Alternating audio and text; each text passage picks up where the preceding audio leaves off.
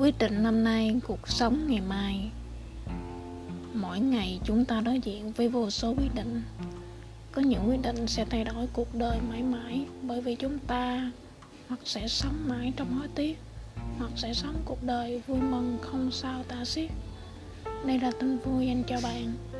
Dù hôm nay bạn đối diện với quyết định hay cám dỗ nào, thì Chúa luôn ban sự giúp đỡ để những lựa chọn hôm nay của bạn không thể trở thành tiếc trong tương lai.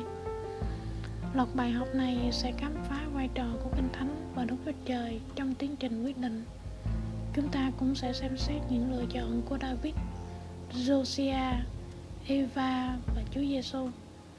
Qua mỗi bài học, bạn sẽ được trang bị để có những quyết định tôn kính Chúa và đem đến sự bình an trong lòng.